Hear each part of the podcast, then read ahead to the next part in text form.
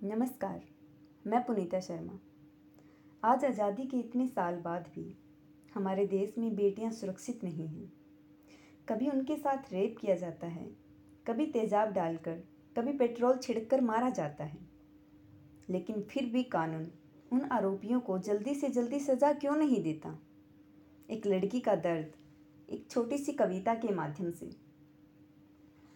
सब मंत्री कुर्सी पर बैठे हैं आराम से कुछ लोग कानून को पूज रहे हैं दिल से। सब मंत्री कुर्सी पर बैठे हैं आराम से। कुछ लोग कानून को पूज रहे हैं दिल से। कुछ लोग वीडियो बनाकर दर्द बतला रहे हैं। कुछ लोग आज भी हाथ बांधे तमाशा देख रहे हैं। क्या इस दिन के लिए भारत के वीरों ने जान गंवाई थी? क्या अंधा कानून बनाकर हमने आज़ादी पाई थी? आरक्षण के लिए हर कोई एकजुट मिलता है मुझे। जो मर जाती है ज़िंदगी की जंग हार कर। उसके लिए तो हमेशा ही कानून अंधा मिलता है मुझे। कब तक इस भारत की बेटियाँ मरती रहेंगी, अपनी ज़िंदगी की जंग हारती रहेंगी। कभी कोई तेजाब से चेहरा जलाता है, कभी कोई पेट्रोल छिड़क कर मारता है, कभी कोई जन्म से पहले ही मारता है, कभी कोई फिर ज़िंदगी भर सताता है। इन्हीं डरों से मेरा जीवन फिर बीतता है। सुरक्षित तो मैं घर में भी नहीं, बाहर भी नहीं।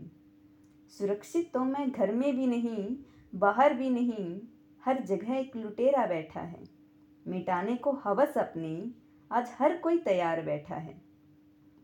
अपनी इच्छा से जी नहीं सकती मैं, अपनी इच्छा से मर नहीं सकती मैं। आज़ाद भारत में भी अब तक, आज़ाद और सुरक्षित नहीं रह सकती मैं। दुनिया को बनाने वाली आज इतनी लाचार क्यों है? हर जगह लड़की इतनी असुरक्षित क्यों है? कातिलों कातिलों को कानून माफ़ करता क्यों है? या फिर सज़ा देने में इतना विलंब करता क्यों है? मेरा जीवन उन दुष्टों के लिए बताओ इतना सस्ता क्यों है? बताओ इतना सस्ता क्यों है? कानून केवल मेरे लिए ही इतना अंधा क्यों है?